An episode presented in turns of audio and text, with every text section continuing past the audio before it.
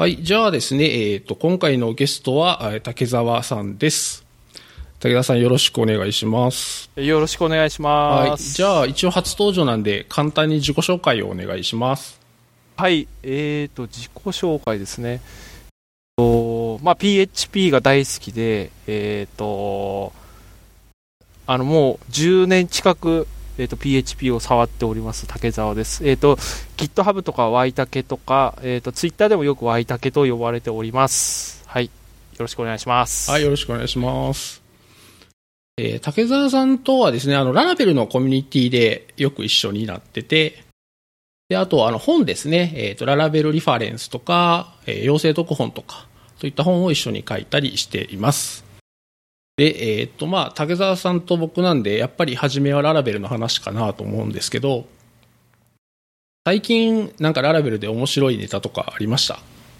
最近ですか？あの最近ですね、あのちょっと実装とはあまり関係ないんですけど、あの僕イシューよく見るのが好きなんですね。であのちょっと見た方いるかもしれないですけど、あの、まあ、ララベルのユーザーの方がですね、あのタイプスクリプトに移植したら世界制覇できるよっていうイシューがあったんですよ。それがですねすごい面白くて、あのずっと 笑, 笑いながら見てたんですけど。僕もあの竹澤さんのツイートで見て笑いました。あなこの人は何を言ってるんだっていう。あそうそうそうそうそうそうそう。あの一周のやっぱりあのララベルってこう関わってる人多いじゃないですか。なのであの一周の返信もみんなすごい大人で、あ面白いなっていつも思って見てますね。竹澤さん本当よくウォッチしてますよね。一周とかコミットもそうですけど。はい、ちょこちょこちょこ見てますね。これって普通にあのララベルフレームワークのリポジトリとかをウォッチして見てるんですか？あ、そうですそうです。あのいくつか、まあ、ララベルもそうですし、あとまあ気になるフレームワークとか、まあ、シンフォニーとかっていうのも結構見てますね。それはもう日頃のなんかこう情報収集の一環というか、ツイッターのタイムライン見るように見てるんですか？あ、そうですね。あの結構そんな感じで見てます。竹澤さんもあの松尾さんもそうですけど、いや気づくのが早いなと、よくよく見てるなってすごい思うんですよね。ああうん、そうですね。あの仕事サボってそればっかりやってるわけではないんですけど。まあでも結構こう変更とかなんか大きめの動きがあると早めにキャッチしといた方がいろいろ準備できるっていうのはありますよね。そうですね。あのー、なんかこうやっぱり自分でこうララベルのライブラリ作ってたりとかするじゃないですか。なのであの結構変更をウォッチしてないとすぐ使えなくなる機能とかがあるので、そうですね。まあ例えばあのー、今 ごてんご の開発ってやってるじゃないですか。であの ごてんさん から ごてんよん になった時にあの Swift メーラーのところって結構実はララベルの実装が変わって、あのマークダウンの対応とかしたじゃないですか。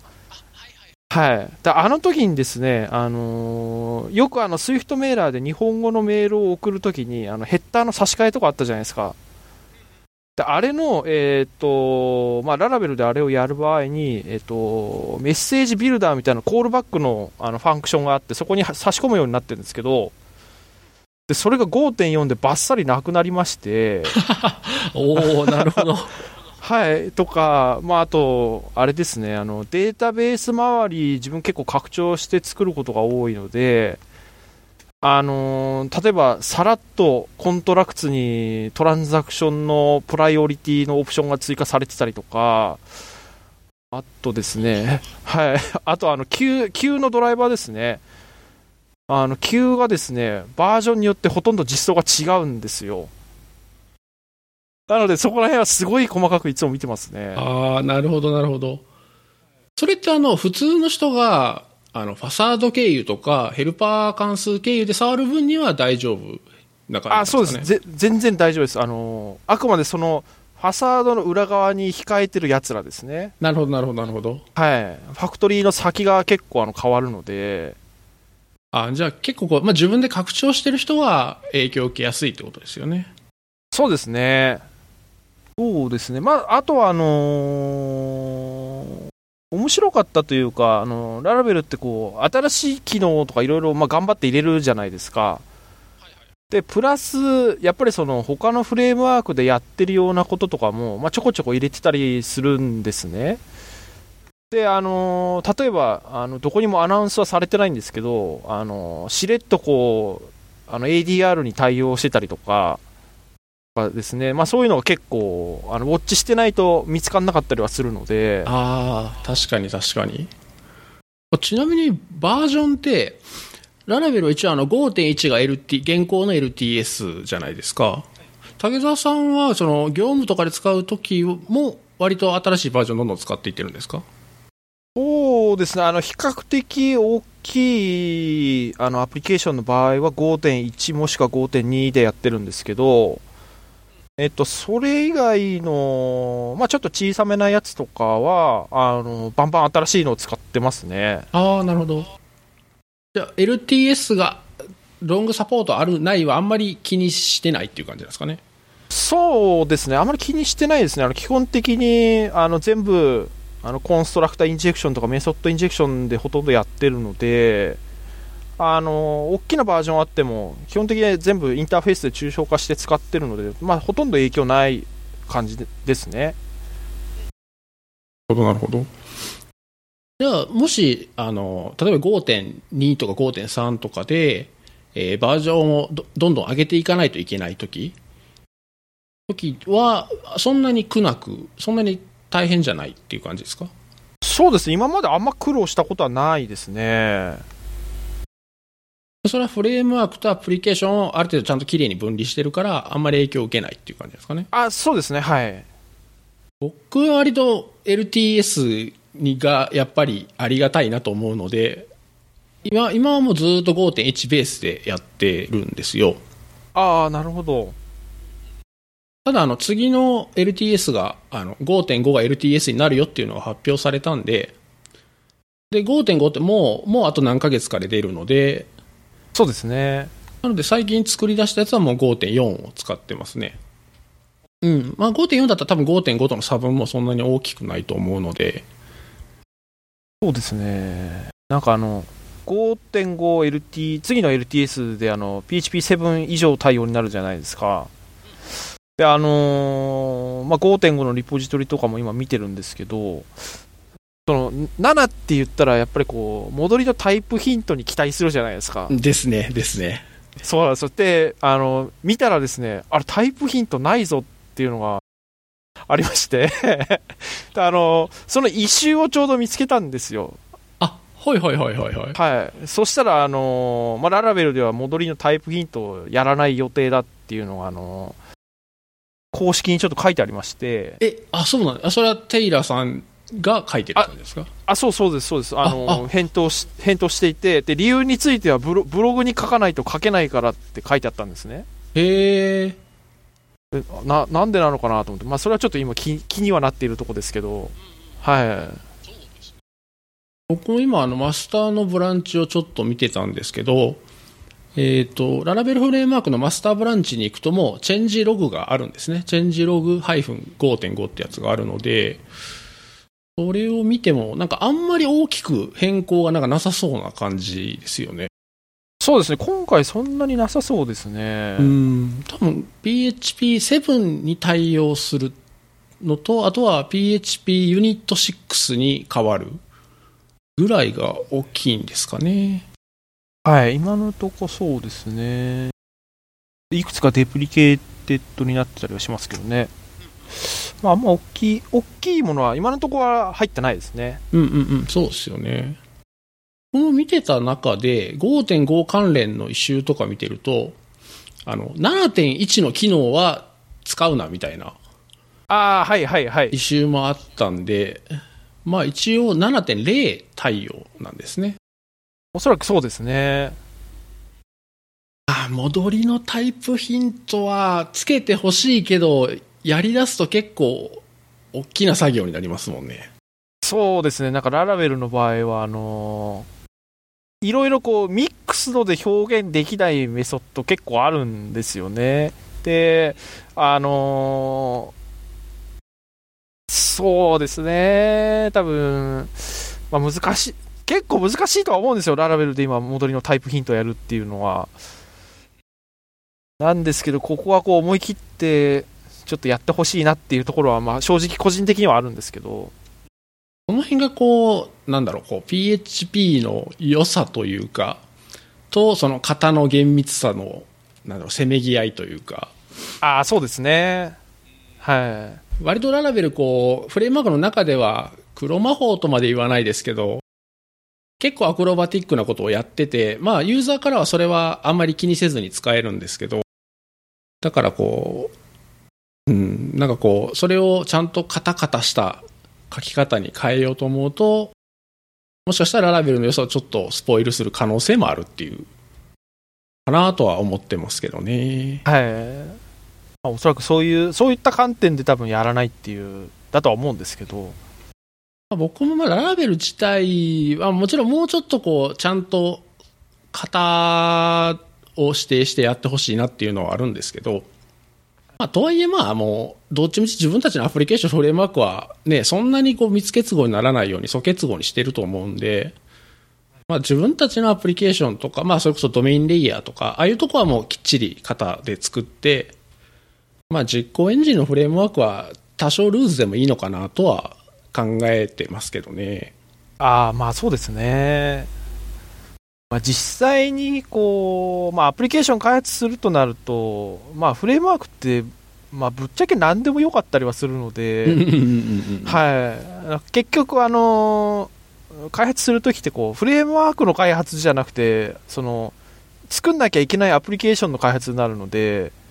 あのまあ、それこそこうドメイン駆動みたいな話になると、まあ、ドメインのところだけこう注力して作るわけですから、だからこうそうですね、あのフレームワークがある程度変わってもドメイン層だけ か, かっちりかなり作っているので良かったりはするんですけどね。まあ、今のこうある程度ルーズな部分があるのも多分ララベルが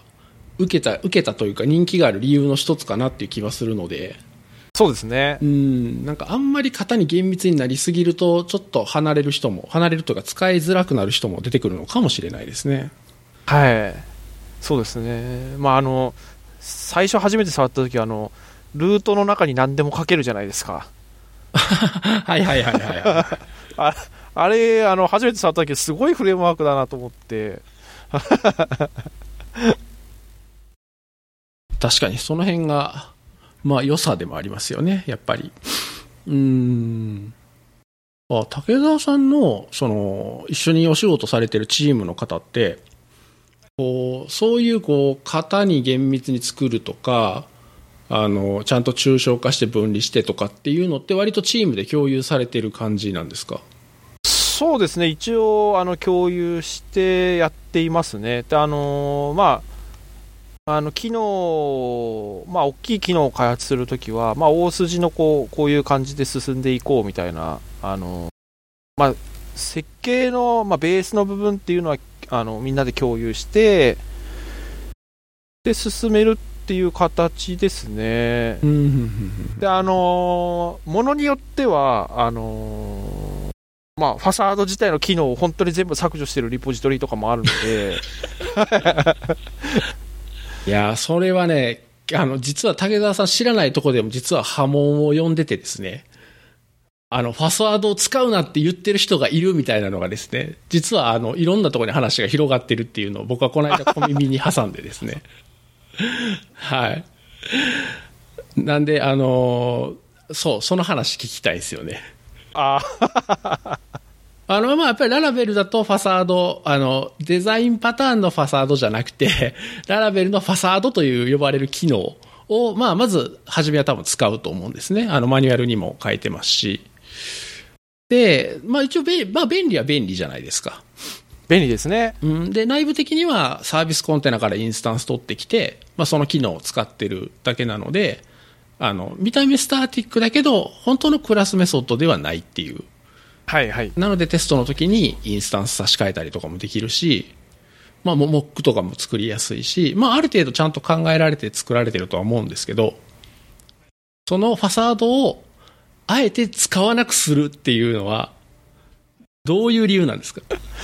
あのそうですね、あの全く使っちゃいけないかっていうとそう、そういうわけじゃないじゃないですか。もちろんあのフレームワークとしてあの機能も提供されてますし、あのちっちゃいアプリケーションで開発するときなんかも全然もうバンバン使った方がいいと思うんですけど、あのやっぱり複数人とかで開発する、まあ、よく開発していくじゃないですか、チームでこう ごにんじゅうにん、まあ、大きいところだったら多分じゅうにん以上とかってあると思うんですけどっていった場合にですね、あのまあ、ララベルのいいところでもあるんですけど、ファサードっていうのは基本的に、まあ、どこからでもコールできるじゃないですか。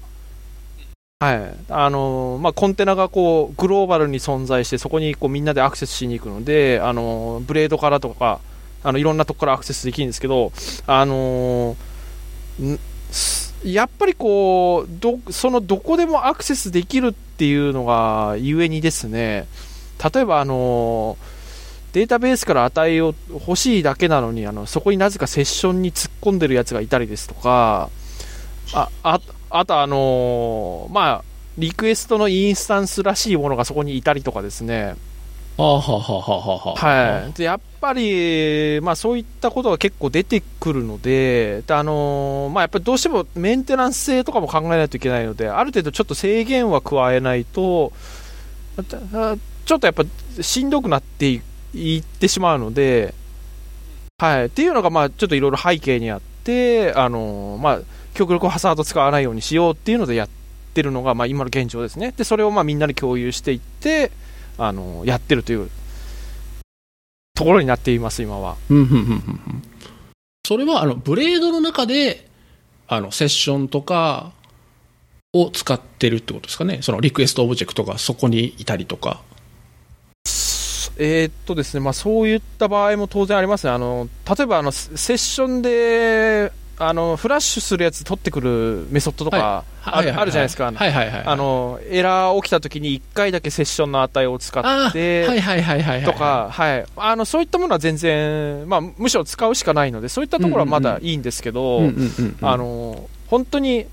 えばあのデータベースにアクセスするあのエロクアントとか、えーと、クエリビルダーをこう実装しているところにですね突然、うん、あのリクエストファサードが現れたりですとかセッションが現れたりとかするので、はあはあはあ、はい、テストの時も全然気づかないんですよねやっぱり。ああなるほど、はい、でそれはある程度じゃあそのレイヤー化してて、はい、このレイヤーではデータベースアクセスをすべき、まあ、それに注力するようなレイヤーなのに エイチティーティーピー リクエストの話がやってきたりとか、あそうそうです、セッションの話がやってくるのが困るっていう。はいはい、なるほどなるほどなるほど、はい、楽なんですけどやっぱやっぱりちょっと困りますね。そうそうですよね。うんうんうんうん、はい、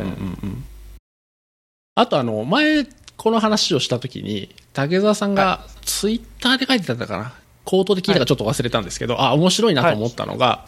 はいはい、ファサードは見た目がスターティックメソッド、あのクラスメソッドなので、はい、あのあこういう風にララベルは組むんだと思って自分で作ったクラスも全部スターティックメソッドにしちゃって、はい、はいはいはいはいはい、だからそれが良くないみたいなことを言ってはったのがあって、はい、あそれはあ確かになんかそういう面もあるのかなと思って。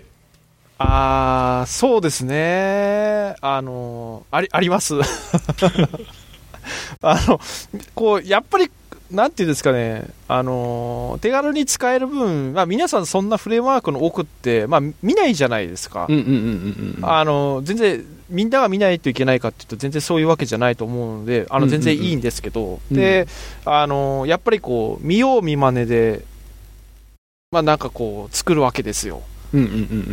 ララベルはなんかどうやらスタティックで呼べるらしいぞっていうのをそういうところだけフォーカスされて結局あの実装コード見てみたら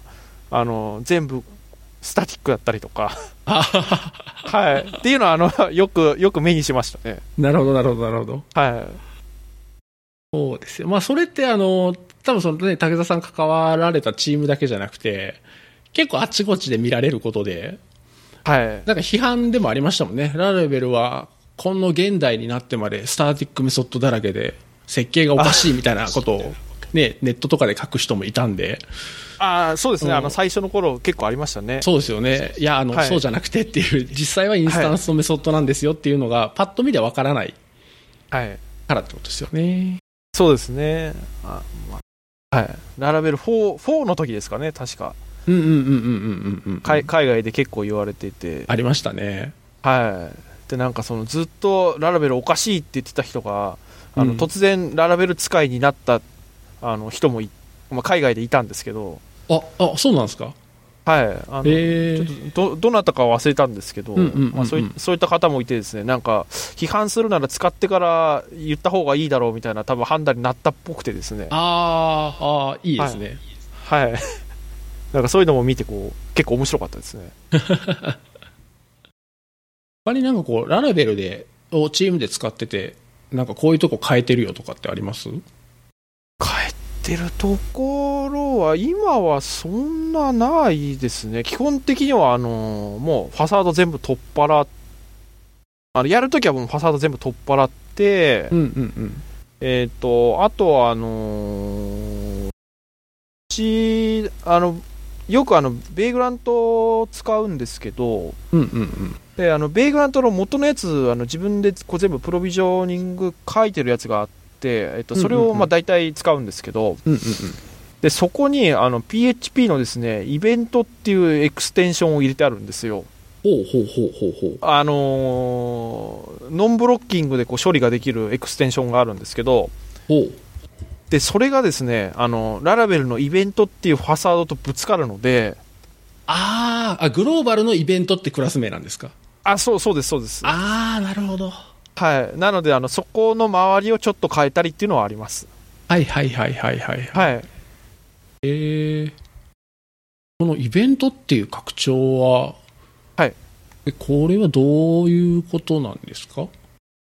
れですね、あの本当なんていうんですか、イベント駆動みたいなあの考え方がよくあると思うんですけど、はいはいはいはい、あのですね、分かりやすく言うとこれあの、うん、ノード ジェイエス みたいにノンブロッキング系の処理を作ることができるんですよ。ほうほうほうほうほう。はい。で、あの前にですねイベントを使ってこれとあのリアクト ピーエイチピー の方ですね、うんうんうんうん、と組み合わせてあのソケット アイオー のサーバー作ったりとかっていうのが一応できるんですね。ほうほうほうほうほうほう。はい。なのであのそれがすごい面白くて。えー、これは自分でソケットを作って待ち受けたりするんですか？えー、とどういう実装になってるんだろう。えっ、ー、とですね、これ結構ですね、これそうですね、あのー、シグ、シグナルとかなので、あのー、もう本当にな、なんていうんですかね、あの Q と同じだと思うんですよ。 Q があのもっとちゃんとネイティブに近いイベントの駆動で動くようになってるやつだったと思うんですけど。ああ、なるほど。はい、なのであのメソッドとか結構ディスパッチとかシグナルきあのキルしたりとかっていうのが結構多いんですね。はい、でもちろんあの エイチティーティーピー のコネクション貼ったりとかっていうのもできるので、これおもし面白いですよこれ。へー。あ、じゃあなんかこうタスクを複数持っててあのパラレルで動かしたいときにこいつに突っ込んで、はい、動かしとけばあの並行して動いてくれるって感じなんですかね。あ、そうそうですね。うーん、はい、まんまもうあのノード ジェイエス と同じようなことができるやつです。あ、はいはいはいはいはいはい、はい、えー、よう知ってますね。いえいえ。え、これって今はどの辺で使ってるんですか？これでも最近もうほとんど使ってないですね。あ、そうなんですね。はい、あの趣味、趣味のレベルで使いたいエクステンションとかあのバンバンベイグラントに突っ込んでそのままになってるやつが結構あるので。なるほどなるほどなるほど。はい、えー、そうなんですよ。例えばこう ゼロエムキュー もエクステンションそのまま入ってたりとか。うんうんうんうんうん。はいはい。あ、そうですね、これイグザンプルのとこ見ると分かりやすいですね。シンプル エイチティーティーピー クライアントとかあるんで。はい。うんうんうんうん。なるほど。あ、これはじゃあ別に実案件で使ったってわけじゃないんですね。実案件ではこれ使ってないですね。はい。あの実際にこれ使うとなると、それこそやっぱそういうのが得意な言語に任せた方が安全なので。うんうん、そうですよね。はい。あ、じゃあその Q とかを使うほどでもないようなタスクとかをパラレルで走りた走らせたいときに、まあ、便利という感じですかね。はい、そう、そうですね。うんうんうんうん。はい。ピーエイチピー の ピーエイチピー 便利ですけど泣きどころですもんね。そう、そうですね、うん。このパラレルで何かさせるっていうのは、はい。うん、どうしてもこうプロセスフォークして使うとかになっちゃうじゃないですか。そうですね。はい。なかなかそれのこう監視が難しいので、うんうんうん、うん、はい。そうなんですよね。あの趣味趣味とかとりあえず作ってみたで。並列実行はいろんな方法でできるんですけど、はい、それをなんか継続的に運用に乗せて、それこそね、ちゃんと監視とかも入れてやるってなると、なんかやっぱりそれなりのことを考えないといけないんで、そうですね。うん、この辺がやっぱり言語自体にそういう機能が入ると、すごくありがたいですよね。そうですね、ありがたいですね。うんただこのイベントはあれなんですよね、まあ、マニュアルがあまり優しくないので、うん、優しくなさそうですね優しくないんですよこれ、はいまあ、こう、こういうのがあのところどころベイグラントに入ってたりとかするのでなのであのララベルのファサード名を変えたりとかっていうのはあの最初の方で や, やってあります、ね、はいはいはいはいなるほどなるほどはいなんかチームでララベル使っててはい、困ったこととかってあります？困ったことですか？うん。えー、なんか僕が聞いた話では、はい、あのララベルってあの、まあ、言うとこうちょっと前のフレームワークみたいにあの作り方がかっちり決まってて、はい、ここにこのファイルを置いてでここにこのファイルをこういうふうに記述してみたいなルールがあんまりなくて、あー、そうですね。特にあのララベルファイブになってからあのモデルっていうディレクトリがなくなったことで、はい、あのエロクワントの置き場に困る人が結構出てきてあ、はいはいはいうん、なんであの、まあ、竹澤さんもそうですし、まあ、僕もそうですしこう自分で考えながらあくまでもアプリケーションを動かすエンジンとしてフレームワークぐらいの捉え方してる人には使い勝手ものすごいいいんですけど、はい、なんかこうチームで統一しまだそういう知見がないときにチームで特に複数のチームでやるとかっていう時がなんかなかなかこうお作法というか形が決まらず困るみたいな割と人に依存しがちになるみたいなのは聞いたことありますね。あーそうですね。まあでも困ったことといえば、まあ、今ちょうど新原さんが言ったようなことですね。うーんはい、なんかこれどこに置いたらいいんでしょうかとかうんうんうんうんうんですね。あとあのー、まあララベルに限ってっていうわけではないんですけど、うん、あのこのディレクトリはなじゃあ何を何系の処理を置く場所にしようって言ってこう最初に決めるじゃないですか。はいはいはい。であのその後にこういろいろそこにこうクラスが追加されていってこうディレクトリができていくわけなんですけど、うんうんうんうん、あのみんなそのディレクトリからさらにこう、まあ、ネームスペース切ってディレクトリを作るっていうのはどうやら苦手らしくてですねあのディレクトリの直下にあのすっごいこうひゃっこぐらいクラスファイルができてしまってなんて言えばいいんですかねあのー、まあちょっとネームスペース区切ってちゃんと置こうよっていうのが何回かありましたね。なるほどはいああなるほどこうあらかじめ決まったあの最初にあるディレクトリ構成をなんだろうはみ出しちゃいけないというか拡張しちゃいけないみたいなこう心理が働くんですかね。だと思うんですよ。なのであのよくあの、まあ、こうユーザーレジストレーションみたいなこうクラスを最初に作るじゃないですか。はいはいはいはい。でその後にこうユーザーホゲレジストレーションとかこうユーザーホゲフがレジストレーションみたいなこう長いクラスがどんどんどんどん下に出てくるんですよ。ああなるほどなるほどなるほど。はいはい。だからいや別にこうファイル名長くなくてもいいのにっていう、はい、そういうのはよくありますねなるほど新しい名前空間切ればいいのに同じ名前空間の中にクラス全部入れるからもうクラス名で分けるしかなくなってくるんですよねそうですそうですなるほどなるほどああ、その辺ってこう割と人によるというか、はい、あのとりあえずやってみて困ったら後で考えようみたいな人と、はい、あのまあもう決まった形からできるだけそれないようにしようっていうのは結構人によってなんか分かれる気がしますね。ああ、そうですね。うん、まあなんかそこら辺もこうその人のネーミングセンスだったりはするので、まあ、見ていてとてもお、うんうんうん、面白いところではあるんですけどそうですねはい。まあでも一つのディレクトリにファイルがひゃっこになったらちょっと考えた方がいいかもしれないですよねそうですねあ、でもそれちょっとそれるかもしれないですけど、はい、例えば、まあ、あのドメインレイヤーみたいなのを作って、はい、でそのドメインレイヤーの中にエンティティとかあのバリオブジェクトとか置いたりすると思うんですけど、はいはい、その時に例えば、えー、ユーザーというディレクトリを作って、はい、まあ、その中に、まあ、ユーザーに関する、まあ、クラスを入れますと、はい、でユーザーエンティティがあってでまあ、各属性の、まあ、バリューオブジェクトみたいなのがありますと、はい、まあ、ユーザー アイディー とか E メールとかあ、まあ、まあそういったものがたくさん増えますと。でバリューオブジェクトを各々作っていくとクラス数がものすごく増えてくるので、はい、まさになんか今話してたようなことが起こりがちなのかなと思って。ああ、そうですね。うん、この辺はでも確かに、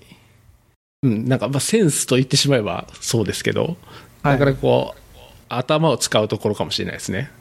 そうですね。まあでもこうやっぱり、まあ、自分もこう最初って最初の頃とかですね、うん、やっぱりこうな、まあ、そんなこう名前ってあまり意識しない時期もあったんですよ。なのであのゲットなんとかコンとかなんとかってすごい長い名前の、 あのメソッド作ったりとかあとそういう、まあ、似たような名前のこうゲットなんとか何とかなんとかゲット何みたいなこう間違い探しみたいなファイルで作ってしまったりとか、はいはいはいはいはい、はい、昔よくあったのでうんうんうんうんうん、まあやっぱこうある程度こう言い方悪いですけどちょっと痛い目にあってはい、あ、なんか自分でこの名前をなんか紛らわしい名前つけたことで何か起こしてしまって、あ、はい、やっぱちゃんと分かりやすい名前にしないといけないんだっていうのを踏んでから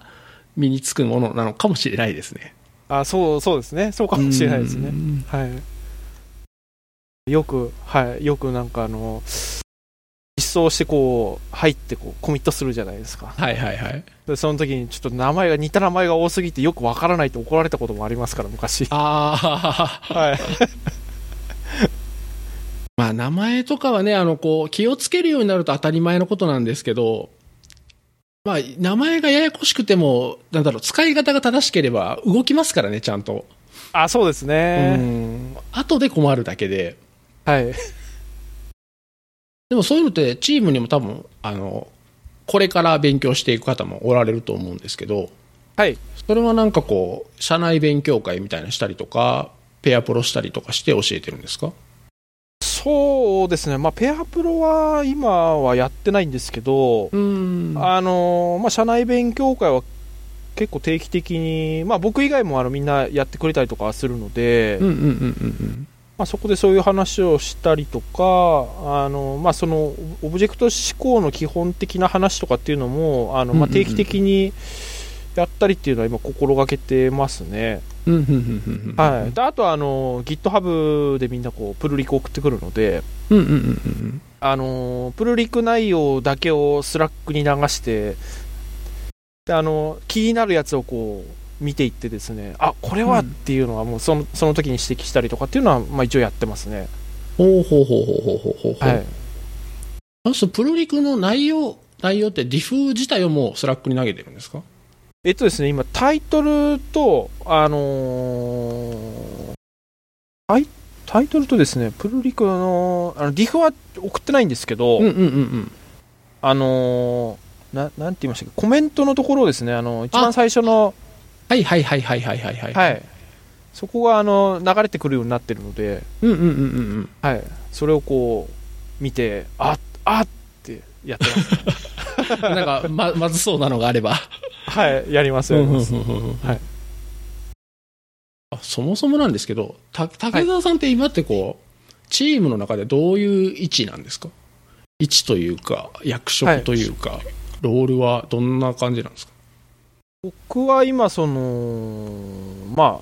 あ、あの技術部隊の、まあ、部長みたいなのを一応やってるんですけど、でそこであの、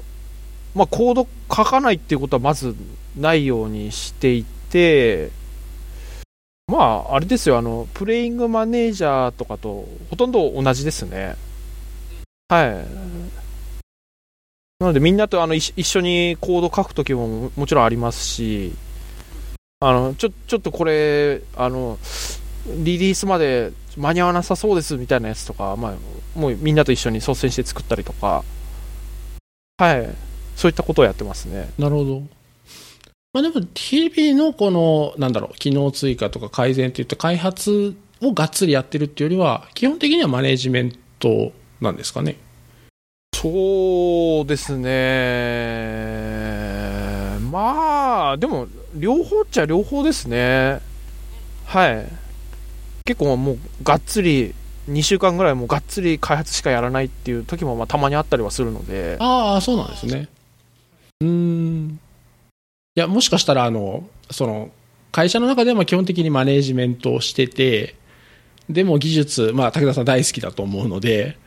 技術触りたいっていう欲求があの夜中のハック活動になってるのかなと思ってあ、でも、まあ、ある程度そういうのはやっぱりちょっとありますね。こうどうしてもあの会社にいる、いる間はいる間っていうかあの、まあ、普通のこう定時の時間ですね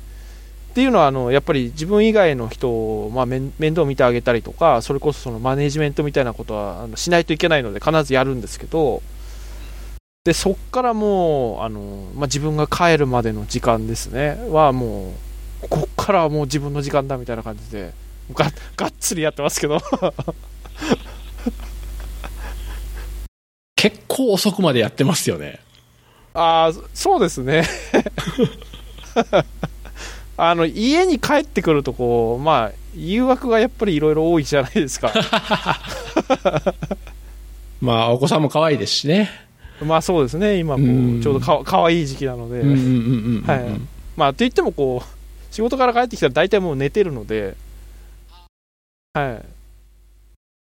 そもそもこう、うん、あ夜中起 き, 起きますよ。さんじくらいにいっかいあのミルクで起きますね。うーん、はい、ツイッター見ると本当夜中でもなんかこうツイートしてるんでいつ竹澤さん寝てんのかなっていつも思うんですけどああのよくあの会社の人にも言われますね。はい、はい、いつ寝てるんですかってよく言われますねあ、出社が結構遅めとかなんですか？そうですね、出社は今だいたいじゅういちじ付近に行ってますね。ああ、まあまあそんなにめっちゃ遅いわけじゃないですよね。うーん、いますよ。たまに僕も夜寝れないときに寝られへんなと思ってなんとなくツイッター見てたら武田さんがまだ普通に元気に エイチエイチブイエム がどうとかカサンドラがどうみたいにツイートしてるからすごいな、この時間にやってるなと思ってそうですね、あのこうあれなんですよ、こう帰るまでこう会社で開発して、してて、まあ、どうしてもこう は, まはまってしまうとかこうあなんか今これできないけどちょっと考えないといけないなみたいなこうよくあるんですね。であのそこからこうじゃあとりあえず明日やろうみたいな感じでこう帰りの電車に乗るわけなんですけど、であの僕あの会社から家までもまあちょっと遠いのでそれなりにこう電車に揺られる時間があるんですね。でそこでこう考えてる時にああれやればできるみたいなこうパッと思いつくんですよでそれがこうどうしてもこう明日に持ち越すっていうのがこう結構嫌なタイプなので、それでこうやってしまうっていうのはよくありますね。ああ、なるほどなるほど。なんかこう割とこうチームの人も同じようなテンションなんですか？すごい技術大好きでみたいな。はい、あのまあ、全員が全員そうかっていうと、まあ、そうではもちろんないんですけど、あの、はい、同じぐらいのベクトルの人があの何人かいまして。それはいいですね。はい、はい、ううんうんうん、まあ お, お, お互いにこうふざけながらよくやってますね。なるほどなるほど。でそんな竹澤さんが触ってるものの中でですね、僕がすごく今興味があったのが エイチエイチブイエム の話ですね。で結構前から エイチエイチブイエム とかハック竹田さん触ってたと思うんですけど、これってもう実際の本番投入というか業務で使うような何かをもうハックで実装してるんですか？今はあのまさにちょうどちょっとハックで作ったものをあのプロダクションに上げようと今してるところでして、まあ、といってもまだ全然実装途中なんですけど、はい、最近は結構そういうのやってますね。ちなみになんか差し障りない程度で教えてほしいんですけど、ハックで作ってるってどういう機能というかどういうものなんですか？えっとですね、あの別にこうハックじゃなくてもできるんですけど、あの例えばこう今ってアプリケーション作るときって大体こうマイクロサービスアーキテクチャっぽくなってたりするケースがやっぱ多いじゃないですか。であのあるアプリケーションからそのデータを引っ張ってきたいっていう時に、まあ、どうしてもこう エーピーアイ をこう何個もコールしたりしないといけなかったりとかするので、あの、まあ、そういった場合のなんていうんですかね、まあ、プロキシの エーピーアイ みたいな、はい、ものを作ったりっていうところですね今。ああ、なるほどなるほど、はい、なのでまあ同じようなことをしようと思うと、例えばあのあのあれですね、メルカリとかでもあのワイドバレットって Go, Go で作ってるやつがあるんですけどとかがまああるので、まあ、そっち使っても全然い い, いいんですけど、はいまあ、せっかくなのでこう自分たちで作る使うものは自分たちで作ろうっていうのはやっぱりこう技術者として大事なところだと思っているので、はい、それで今やってますね。お、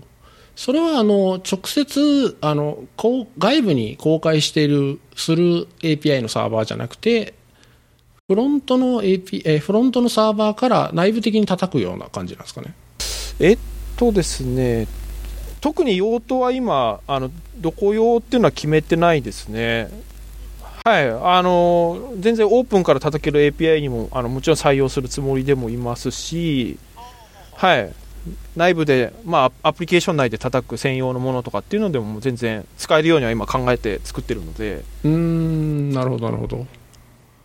ああ、なるほど、そうですよね。確かに エーピーアイ が増えてたくさんそれを呼ばないといけないとかなるとアシンクアウェイトみたいなのはなんかハマりそうな感じしますね。そう、そうなんですよ。なんかこうあのガズルで作っても全然いいんですけど、もちろんあのガズルでもあのプロミスとかあるので結構使うんですけど、であの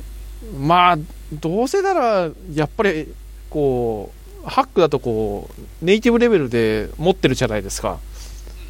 なので、まあ、それだったらちょっとせっかくだからハック使おうぜみたいなところですね。まあガズルって言ってもあの結局中でこうカール叩いてるので、ネイティブといえば全然ネイティブなんですけど、はいはい、あれそういえばあの新原さんもハックそういえば乗せ替えやあれやってたんでしたっけ？今今もやってるんですか？えーとですね、それはあのハックというよりは エイチエイチブイエム にするか ピーエイチピーセブン にするかみたいなのの、まあ、技術調査みたいなやつですね。それであの、うん、年明けぐらいの時によく触ってたっていう感じですね。あ、今は最近は触ってないですか？最近は触ってないですね、あんまり。そうですね、あのハック自体はものすごくあの確かに面白い言語だなとは思うんですけど、まあ、もともともう既存のシステムがあるので、まあ、それをこう移行するのをどっちに移行すべきかみたいな、そういう話ですね。ああ、なるほど。でいろいろ調べた中で、えっと エイチエイチブイエム に載せるっていうモチベーションがなんかあんまりこうあんまりメリットが感じられなかったっていうのが、まあ、その、あのシステムに関してはですね、うん、あのやっぱり僕個人的には エイチエイチブイエム をこのにせんじゅうななねんの今選ぶ理由って多分ハックだと思うんですよ。ああ、まあそうですね、うん、あの出てきた時は ピーエイチピーファイブ と エイチエイチブイエム の比較だったんで、あのハック使わなくても載せ替えただけでもパフォーマンスがぐっと上がったのですごくメリットがあったんですけど、もう ピーエイチピーセブン が出てきてで、ピーエイチピーセブン と エイチエイチブイエム は、まあ、パフォーマンスの差はそこまで大きくないので、そうなった時に、なんかこう、あえて、まあ、言い方悪いですけど、ちょっとアリューというか、本土じゃない方の エイチエイチブイエム をあえて選ぶ理由っていうのは、なんか薄いなというのがちょっと正直な感想でしたね。ああ、なるほど。まあ、確かにそう、そうですね。あの、ピーエイチピー なんか次のあれバージョンははちでしたっけ、あのジットコンパイラー、うん、ああそうですね、なんかその話になってますね、はい、はい、なのでこうまだ ピーエイチピー はこう返信いっかい残してる状態なのでそこはちょっと気になるところではあるんですけど、うんうんうん、はい、そうですよね。だから今のまあ多分今武田さんがやらやろうとしてるところ、多分そんなになんだろう、がっつり作るアプリケーションというよりは、まあプロ棋士とかなんで、まあ割と薄めのアプリケーションなのかなっていう気がするので、うん、そういうなんかこうちょうどいいいいとこ取りというか、うん、その非同期で何かをざっとこなしたいっていう、こう美味しいとこだけ使うっていうのはなんかすごい面白いなと思いますね。そうですね。まあもちろん今使ってるのがこううまくいけば、あのまあフロントのまああの商用環境にもちょっと乗せていきたいなとは今ちょっと思ってるんですけど。あの エックスエイチピー とかこう、まあ、ハックならではの機能がやっぱりあるので、はい、でそれにこうやっぱりみんな リアクトジェイエス とかすごい好きだと思うので、はい、エックスエイチピー でしたらあのほとんど同じ書き方で書けるので、僕は エックスエイチピー は触ったことはないんですけど、あれを使うなんだろう、うまみってどの辺なんですかね。あのーそうですね、クロスサイトスクリプティングみたいなのをこう中でやってくれるので、やっぱりこうなんかちょっとこう ま, まずいコードとか、まあ、やっぱどうしても出てきちゃうじゃないですか、レビューの時とかでこう気づかないものとかあったりするので、まあ、そういったところをこうなるべくあの労力かけないようにしてっていうのはまあちょっと思ってたりはするんですね。はい、とかあのー、まああのハックが持つもうアシンクとかと一緒に使えるので、はい、そういったところにちょっとあのいろいろうまく使っていきたいなと思って今、ま、今ちょっといろいろ模索してるところなんですけど。なるほどなるほどなるほど。まあクロスサイトスクリプティングの対策とかだとね、まあ、今のテンプレートエンジンは大体どれもついてるので、まあ、なんかそっちでもいけそうな気がしますけど、まあそうですね。じゃあ、あの エックスエイチピー 単体でのメリットっていうよりは、まあ、ハックについてる機能だから。あ、そうそうです、そうです。っていう感じ。せっかくなんでこう、はい。うんうんうん。なるほど、なるほど。いやー、でもなんかこう、なんだろう、こう、認識が変わると印象が変わるなと思ったのが、初めに、何年か前に エックスエイチピー で書かれたコードを見たときに、なんかすごい気持ち悪かったんですよ。 ピーエイチピー のコードの中に生の エイチティーエムエル っぽいのが書いてある、気持ち悪いと思うんですけど、リアクトになれると何とも思わないのがなんか不思議ですね。あ、そうそうですよね。なんかこうやっと時代がついてきた感がこうすごいあっていやでも本当そうかもしれないですね、うん、はい、確かに今今 エックスエイチピー 見直すとちょっとだいぶイメージ変わる人多いかもしれないですね。そうですね、た多分結構多いんじゃないですかね。それこそあの、まあ、リ, リアクトもそうですし、あの ビュージェーエス とか触ってる人ももしかしたら結構、ま、あの楽しく使えるのかなとは思うんですけど、うんうんうんうん、はい、そうですね。ちょうど今リアクトを使ったアプリケーションの開発をしているので、うん、いや面白いですね、リアクトね、確かに。あ、面白いですよね、うんうん、なんかあのコンポーネントを細かく切っていってで実装していくのが本当こうオブジェクト思考っぽいっていうか、うん、あのそれこそだからエンティティの属性をバリューオブジェクトで切り出してとかっていうのになんかすごく感覚が似てて、ああそうですね、うん、なんかこうコンポーネントもこう エスアールピー になっていくみたいなのがなんかすごくしっくりきて面白いですね。はい、わかりますわかります、うんうん、あとこうタグを宣言的にかけるじゃないですか。あ、はいはいはい、もともとタグは宣言的なんですけど、こうよりスペシフィックな形ですね。自分たちのアプリケーションにアプリケーションとかドメインに沿った形に作っていけるんで、うん、面白いですねこれは。そうですね、なんかあのフロント要件こう細かくしていったときにこうやっぱり問題をこう見つけやすいんですよね、ああいう風に作っていくと。なのであの僕もすごいあの好きでよく使うんですけど、はい、いやなんかさすがだなと思ったのがあの、まあ、リアクトを触ってて、まあ、やっぱりあのサーバーサイドララベルなんでララベルリアクトみたいなのにググるわけですよ。じゃあ竹澤さんのブログが出てきて、はい、なんか日本語訳とかもあんまりないしみんな触ってほしいなって言ってあこれいつ書いたんだろうと思ったらにせんじゅうよねんの記事とかでさすが竹澤さん早いと思ってそうあれですねリアクトこう出てきた最初の頃のやつですね。ああでしょうね。うんうんうんうんうん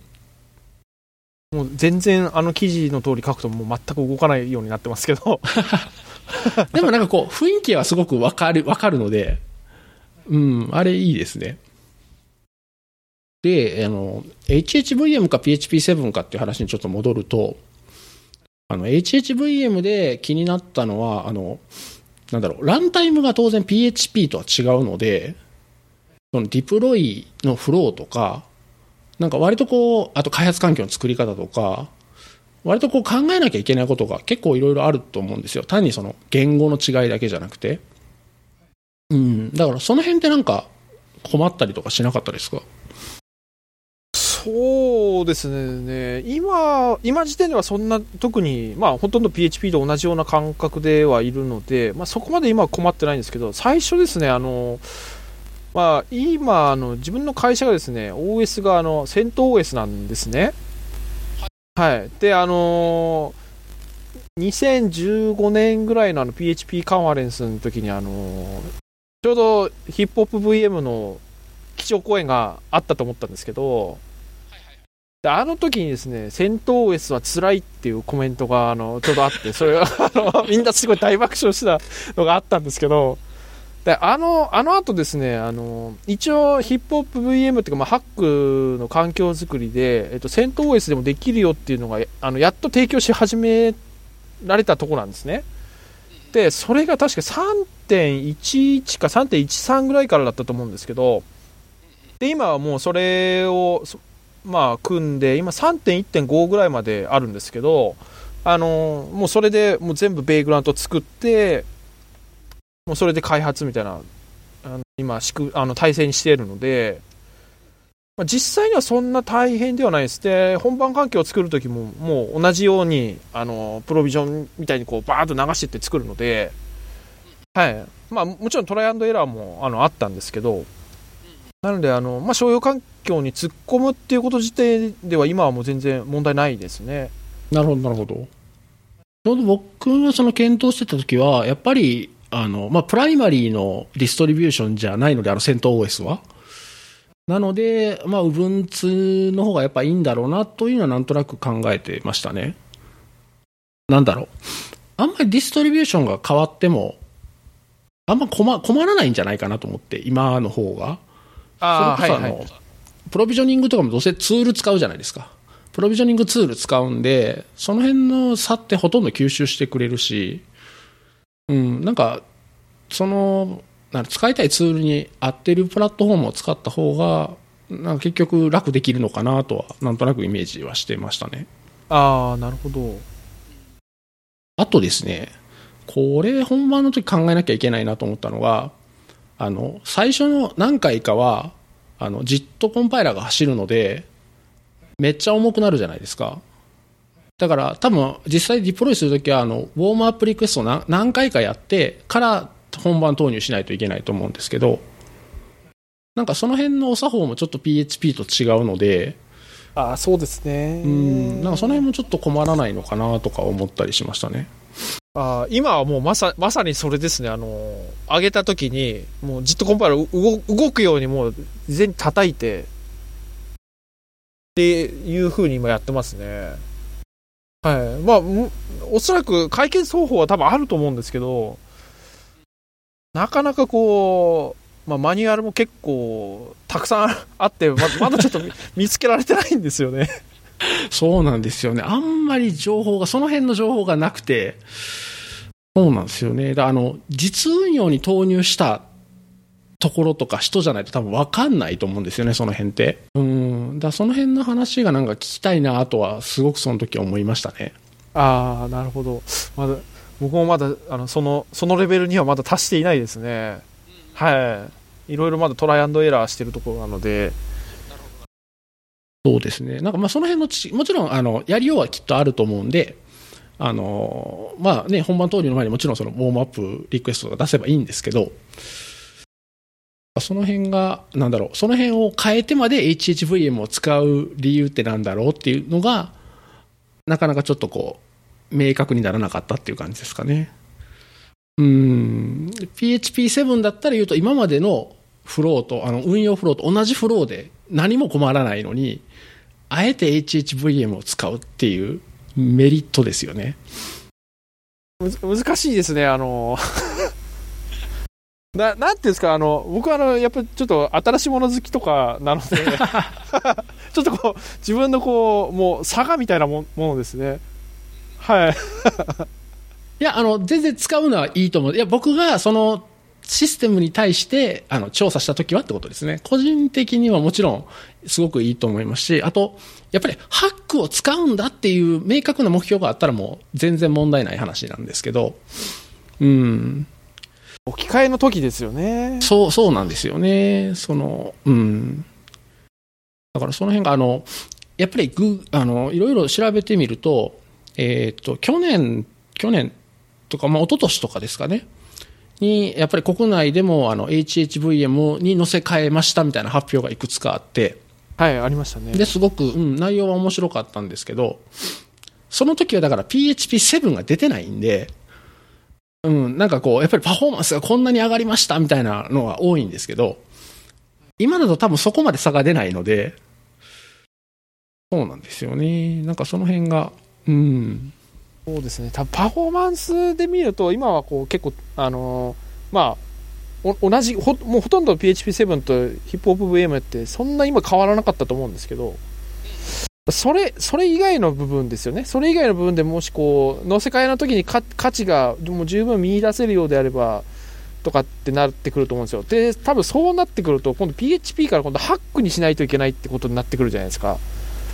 うんうんうんうんうんうん、あのもう本当ハックにしてしまうと例えばあの、まあ、今だと大体皆さんこうストリクト指定して書いてると思うんですけど、あれにするとこう ピーエイチピー のライブラリほとんど動かなくなったりするので、あの 型, 型, の型の指定がないからですね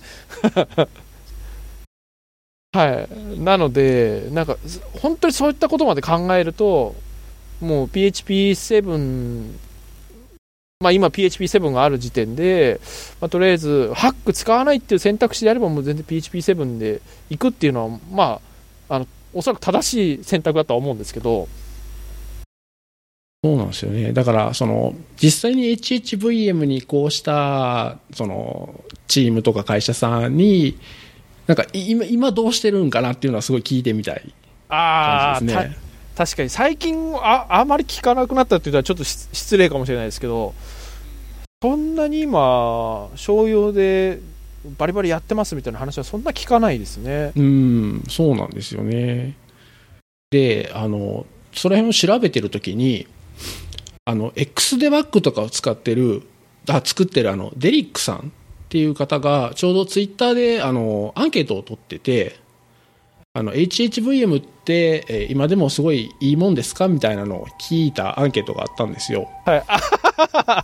あ見ましたあ見ました見ましたでそれがもう、まあ、あの使ってるし今も有用だよっていう人が全体の よんパーセント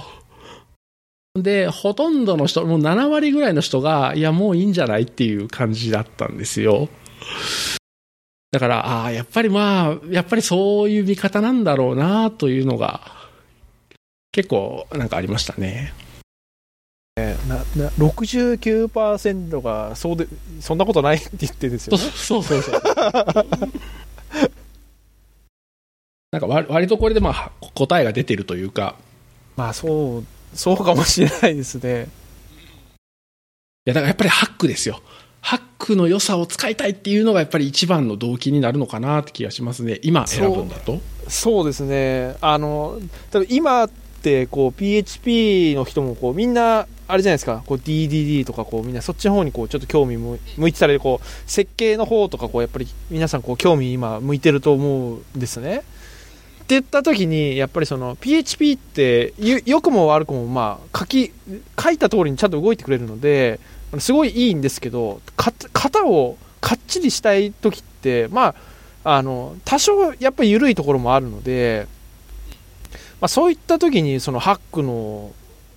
まあ、持ってるその厳格さっていうのをそこで投入するっていうのはまあ十分、まあ、今だったら選択肢としてあの結構あるかなと思うんですね。うんうんうんうん、はい、確かに、まあ、確かにそれこそあのーまあ、ジェ、ジェネリクスみたいな話になるとまたこう怒ったりする人とかも出てくるのがあれなんですけど、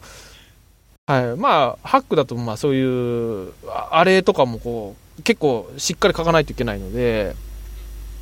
まあ、そういったところでこうそうですね、リポジトリとかをちゃんと作りたいっていう時はもう全然あのかなり有用ではないかとは思うんですけど、はい、そうですね。うーん、であのそのまあ型のチェックもそうですし、あとはその標準であのコレクションクラスとかもすごい豊富にあるじゃないですか。ありますね。うん、あのベクターとかあのマップとかちゃんとちゃんとそれぞれ定義されているので、なんかその辺がやっぱりいいのかなとは思いましたね。そうですね。うん、だからあの聞いた話だとあのハックすごい使ってる人に聞くとやっぱりそのコードレビューとかがすごく楽になるとは言ってましたね。あのもうねそのその目的のクラスがもう初めからあるから、なんだろうその例えばベクタークラスの実装のことは当たり前ですけどもう全然気にしなくてよくて、うん、それをどう使ってるかってとこに注力できるからあのものすごく楽っていうのは聞きましたね。ああそうですね。あの例えばこうイミュータルとかなんかあのもう用意されているのでやっぱやっぱそういうとこすごい楽なんですね。はい。なんでもう僕はもうあのベクターとかマップすっごい好きなので、うんはい、め, めっちゃよく使うんですけど、はい、で一応ですねあのそういう方のためにですねあの ピーエイチピー ななてんいち からなんですけどあのそのヒップホップ ブイエム の持つあのベクターとかをですね移植した人がいるんですね。ああこれハックのコレクションクラスを ピーエイチピーセブン 用に移植したってことですか。そうそうですそうですそうですそうです。おお。で当然あのシンタックスってそのまま使えないのであの ピーエイチピー 風にもちろんアレンジはされてるんですけど。例えばあのヒップホップ ブイエム あじゃあハックだと、まあ、マップとかってすぐあのブレースの中にこう対象をバーって書けるんですけど ピーエイチピー だとあの書けないので例えばこうちょっと違う書き方でそれをできるようにしてあったりとかしてこれがですね中見たらすごい面白くてですねこれすごいですね。テストも何もないっていうのは素晴らしいですね。そうなんですよ。なんかこうい勢いで作ったっていういいですね。そうそうですそうですとかあと、まあ、エックスエイチピー も実はですね ピーエイチピー で動くようにあの一生懸命作ってる人がいたりとかするのではい、えー、あのヒップホップ ブイエム 作ってた人があのそれをやってたりとかあとそれをフォークして作ったりしてる人がいるんですよ。で、であの僕は自分の環境に入れた時にそれがちゃんと動いてくれなかったのでそこから試し、試してないんですけどエクステンションであーなるほど、はい、作ってあったりとかあとですねあの企業はどこの会社か忘れたんですけどあの東南アジアの会社でですね エックスエイチピー 自体をまた ピーエイチピー で再実装してるところがあるんですよ。でちょっとリポジトリどれだったか忘れちゃったんですけどはいなんかそういうそういったあのすごいこうチャレンジャーな人たちもいるのででも エックスエイチピー の ピーエイチピー 実装とか ピーエイチピー 拡張での、まあ、ピーエイチピー 上で エックスエイチピー が使えるっていうのはもしかしたらなんか来るかもしれないですね。あ、そう、そうですそうですそうです、うん、それこそ ジェイエスエックス とかでああいう書き方に慣れてくるとなんか言うとまあテンプレートエンジンの一つとして使われる可能性はなんかある気がしますね。そうなんですよ。本当はあのまあララベルやってることもあって、そのブレ、ブレードのか拡張ってわけじゃないですけど、あれってあのララベルってテンプレートエンジンあのエクステンドしてこう追加することができるので、そこにこう エックスエイチピー を入れたいなと思ってずっとやってたんですけど、はい、でもあのララベル自体がこうヒップホップ ブイエム のサポートをもう切っちゃったじゃないですか。あ、はいはいはい、そうですね、はい、でそれからもうやめちゃったんですよね、作るの。うーん、なるほどなるほど。あ、そうなんですよ、その辺もあるんですよね。なんか エイチエイチブイエム 出てきたときはお主なあのライブラリとフレームワークもみんなサポートしてたのに、やっぱサポートを外す、ララベルとかもまさにそうですし、あの、まあ、若干シンタックスがちょっと変わってるの、あ、違うので、それでちょっと エイチエイチブイエム のサポート自体をしなくなったっていうものが出てきているのが、のもまあ一つですね、理由の。そうですね。シン、確かシンフォニーももうさんからあのヒップホップ ブイエム サポート外してるはずなので。シンフォニーは、シンフォニーはね、確かね、あの、一旦外したけど、またついてたような気がしますね。あ、本当ですか。はい。この間見たときは、確かね、ドットトラビスに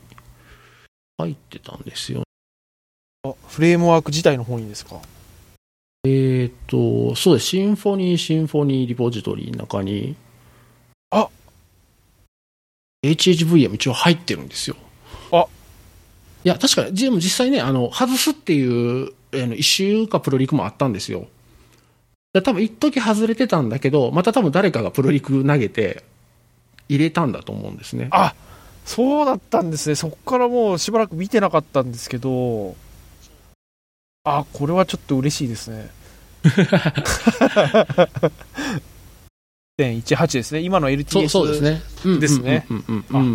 なるほど。いい、いいことを聞きました。いや、確かね、あのララベルがやめたのは、えっと、ピーエイチピーごてんろく からクラス定数に配列が定義できるようになったんですけど、あれが エイチエイチブイエム はダメなんですよ。だから、そういう書き方をすると、あの、言うとこう、エイチエイチブイエム を想定して、ピーエイチピーごてんろく のその機能は使わないようにしないといけないとかになったので、っていうのもあったのかなって気がしますね。うん。だから、あの、エイチエイチブイエム の ピーエイチピー サポート自体も、その、なんだろう、完全に一緒ではないので、うん、なんかその辺じゃないですかね。はあるかもしれないですね。うん。ちょっとしたことなんですけど、ね、その エイチエイチブイエム 用に書かないといけないっていうのが、まあ、ちょっとあんまりそぐわないっていうところなんですか。あー、まあそうでしょうね。あの、テイラーさん的にはきっと、あの、自分が便利だと思うもの以外はもう基本的に入れないじゃないですか。なのでまあそういうのもあって、多分まあそれってあの オーエスエス のまあ開発者としてはもう全然、ね、まあ、正しいと思うので。うんうんうん、そうですね。あ、あとね、 な, なんかこう エイチエイチブイエム の良くないことばっかり話してるような気がするんですけど、基本的にはあの エイチエイチブイエム すごくよくできてて、あのものすごくいいと思うんですけど、あのあのもう一つ気になったところがですね、ニューリリックって使ってます？え、何ですか？ニューリリックってあの、ピーエイチピー の拡張を入れとくと、いうとこう、えー、実行時間とかリソース監視みたいなやつですね。あー、なるほど。最近使ってないですね。あ、使ってないですね。なるほど、なるほど。はい、ニューリリックの拡張がないんですよ、エイチエイチブイエム って。あー、なるほど。で、ニューリリックの拡張でそのリソース監視をしているところだと、もうそれがないっていうのは結構痛くてですね。ああ、なるほど。確かにあの運用上ちょっと必要かもしれないですね。やっぱそういうのは。そうそうなんですよね。あ、滝沢さんのとこってその辺ってな何か使ってるんですか？えっとですね、今はもうナビックスで頑張ってたりとかしてますね。ああ、なるほどなるほど。じゃああのその ピーエイチピー の内部的というかコードの動きとかをリソース監視するとかそういうことは別にしてなくてっていう感じですかね。そうですね。そこまでは今してないですね。うんうんうんうん。なるほどなるほど。使ってるとあれかもしれないですね。うん。だからまあまああのそれぞれのシステムとかサービスの要件次第だと思うんですけどね。まあ、ハックなんかはあの例えばあのー、みんなこうコンテナ作るときにあのスタティックで持たせたりとかってあるじゃないですか。ああいうのがあの例えばこう メ, メモ化っていう機能があるので、あのそれでまあ賄えたりとかってするのしたりとかできるので、はい。そうですね。そのメモ化の実装をアプリケーション側がしなくていいんですもんね。あ、そうそうですそうですそうです。そう考えたらさっきのあの H コレクションみたいな感じで、そのハックで良さそうなものを ピーエイチピー に移植してくるっていうのはありかもしれないですね。はい。まあ た, ただ、うん、まあ、ちょっとテスト書いてほしいっていうのはありますけど。確かに確かに確かに。あとこれはまああの ピーエイチピー ピュア ピーエイチピー で動くんで、なんだろう、あのハックのコレクションライブラリみたいなこうパフォーマンスが良くなるというか、内部的な何か最適化してるとかっていうのは恩恵は当然ないですもんね。そうですね。シンタックスが似てる、あの似てるっていうだけの話ですからね。はいはい。でやっぱあのハックの、そのタイプチェックがやっぱすごいいいじゃないですか。あの書いて書いてる時にもうこれ動かないよとかっていうのをもう全部その場で教えてくれるので。まあ、そういったやっぱ機能はあの、まあ、そういった機能なしで動くこの ピーエイチピー 移植版みたいになってるので、うんうんうんうんうん、なんか ピーエイチピー でもなんかそういう静的解析のライブラリーファン、はい、ファンでしたっけ？はいはいはい。あれとかどうなんですかね？どう、どうなんですかね。もうそこまで使ってないんですよね。なんかすごいあのちょっと前ぐらいに。確か一時期このファンがすごいいいって結構言われてたと思ったんですけど。そうですねそうですね。エクシブの宇佐美さんですかねが発表されてて、記事とかも上げられてたんで、確かにこれは良さそうですけど、僕もまだあのなんだろう、その開発フローに入れるとこまではまだ使えてなくて、とりあえず動かして見てみましたぐらいなんで、これをだからあのそのタイプチェッカーのようにもし使えればいいですけど、ああ、まあ、そんな早くないですもんね。でもこれね、そうですね、多分こうこれをタイプチェッカーのように動かすとなると、今今ですとあのウェブパック経由でこう監視しながら叩く叩くみたいな感じになると思うんですけど、なんかそこまでするのもちょっと面倒くさいっていうのはありますね。まあでもそういうあのなんかライブラリーとか出てくればね。もしかしたらそういう先が出てくるかもしれないですけどね。とそうですね、まあ、それこそあれ、あれかもしれないです。あの ピーエイチピー エクステンションのイベントとかを駆使してやると、お、あ、つながりましたね。もしかしたら竹澤さんの竹澤さんのリポジトリが増えちゃいますね。いや僕はもうしばらくちょっとあのハックばっかりやってるので。なるほどなるほど。うん、あの最近あのカサンドラとかよくやってるじゃないですか。はい、やってます。あれってどの辺に使うんですか？えー、っとですねあのまあ MySQL 使うのとそんな使う場所はあの変わらないんですけど、例えばそのそうですねいちにちにもうあの数百万件とか入ってしまうようなあのアプリケーションですねっていう時にあの今そこで使おうと思って、あの、まあ、これも今ちょうどちょうど開発中の、まあ、システムではあるんですけど、はい、今そこに投入しようと思って今いろいろクラスターの設計とかやってるところですね。おー、カサンドラ僕はあんま詳しくないんですけど、なんか聞いた話だとよくあの運用が結構大変みたいな話を聞くんですけど、はいはい、運用はすごい大変です。あのな, なんていうんですかね、あの例えば MySQL とかだとあのレコード削除した後って、まあ、その領域とかこうまた使ってくれたりとかすると思うんですね。で、まあ、ポスグレであればそのあのバキュームとかあったりとかして領域回収ってやると思うんですけど、でカサンドラもですね、当然その速度を出すためにいろいろ当然そのキーバリューみたいな考え方はもちろんあるので、いくつかその捨ててる機能っていうのももちろんあるんですけど、あの削除が多いようなアプリケーションにやっぱむあそんな向いてないんですね。であのコンパクションっていう、まあ、領域回収のものがあるんですけど、それがこうスケジュール立ててやらないと結構大変なんですよ。うーん、はい、で一応カサンドラ自体はそのデータセンターまたいでクラスター作るとかっていうのができるやつで、はい、あの基本的にはこう単一障害点がないと言われている、まあ、最近のあのアパッチ系のものではよく言われるタイプのものなんですけど、あのレコードがですね一瞬で全クラスターから削除されるかっていうとそうでもないんですね。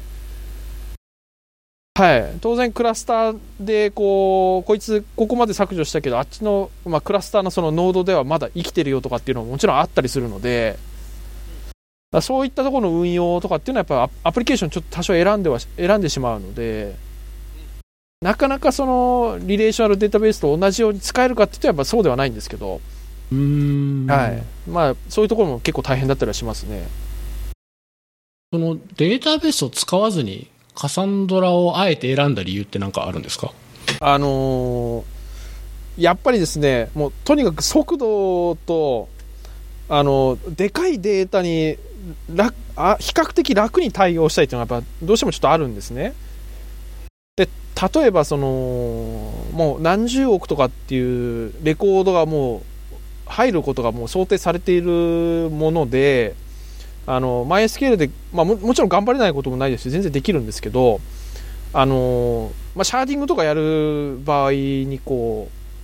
ういろいろ自分たちでこう自前で計算したりとかしないといけないと思うんですよ。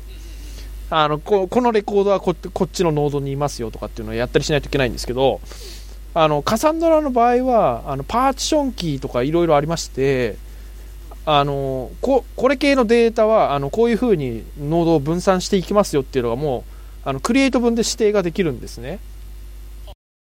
なので、あのー、例えばここのノードにこいつがあるっていうのはもうカサンドラ自身が知っているので、